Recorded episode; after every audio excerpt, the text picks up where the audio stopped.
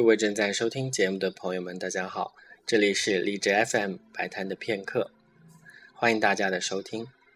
在今天的节目当中，我们将要一起分享的是一位美国作曲家塞缪尔·巴伯的作品。相对于斯托克豪森、约翰·凯奇、埃夫斯这些生僻的名字，巴伯是二十世纪的作曲家当中非常知名的一位。美国作曲家当中，没有人能像他一样，在过去。现在和今后获得如此之多的赞誉，其中一个重要的原因是他使用了大家能够接受的音乐语言进行创作。有一个相似的例子就是谭盾，谭盾写了很多试验性的音乐，但是他为电影《卧虎藏龙》《英雄》所写的配乐，大家都同样能够喜欢。塞缪尔·巴伯最杰出的代表作是他的弦乐柔版。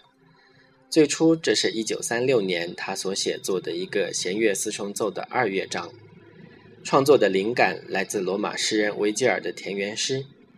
这个维吉尔就是但丁在《神曲》当中所写的那个引路人。也许是因为作曲家的偏爱，一九三八年他又把这个作品写成了一个管弦乐队版，寄给了指挥大师阿托罗·托斯卡尼尼。托斯卡尼尼过了一段时间，又把手稿还给了作曲家，同时为之以词。正当作曲家感到困惑和忐忑的时候，托斯卡尼尼带话给他，说他计划演出这部作品，而且他已经完全记住了乐谱。据说，直到演出之前，托斯卡尼尼再也没有看过乐谱。托斯卡尼尼是当时美国音乐界的最大权威。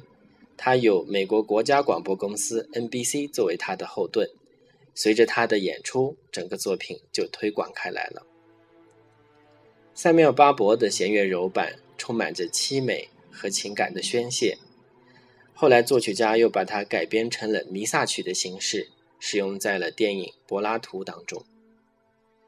美国总统肯尼迪也非常钟爱这个作品，在肯尼迪遇刺身亡之后。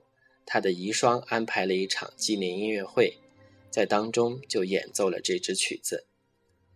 后来的一次访谈当中，塞缪尔·巴伯说道：“这个曲子演出太多了，我希望他们也能演出我其他的作品。有的时候，一个杰作太过于伟大，反而掩盖了他其他的杰作，这也是困扰作曲家的一件事情吧。”